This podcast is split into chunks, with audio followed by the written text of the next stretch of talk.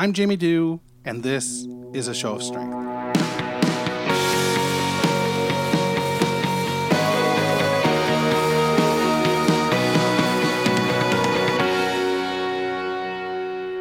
Hey, it's Jamie. It's Wednesday, July 18th, 2018. I am sipping away on a cold brew here.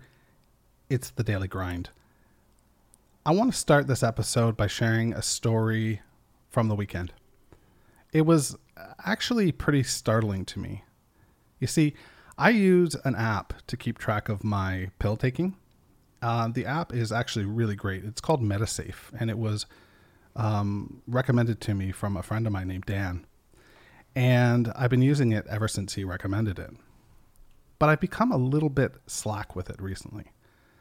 Basically, the way the app works is you put all your drugs in it, you put the times you need to take them, how many you have, and it even keeps track of when you need refills.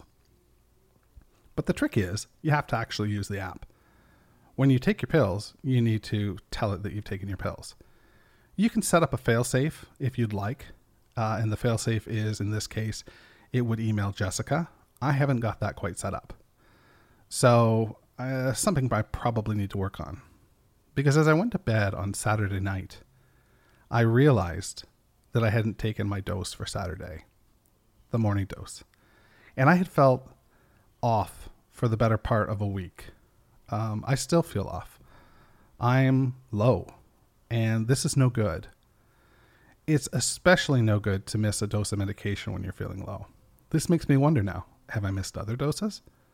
My memory is definitely fallible these days. And, you know, I'm only as good as this technology that I'm using. So I really need to shape up. So what I ended up doing is taking my night dose. And when I woke up in the morning, boy, oh boy, did I ever feel that I had missed my day dose the day before. I felt like I'd been hit by a train. It's very interesting as well that I could miss one dose and behave and act the way that I did without even knowing that I had not taken it. The day that I missed it, the Saturday that I missed it, I was lackadaisical. I slept for most of the day and I binged uh, in terms of eating as well. None of this stuff is good, and all of this stuff is supposed to be treated by the drugs that I take. So, I guess what I want to know do you have any methods that you use that make things work better? Do you use technology? Do you use a pill sorter?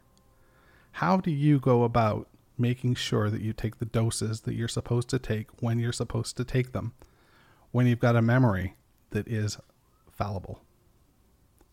I'd love for you to share with me your information. Be well and stay safe.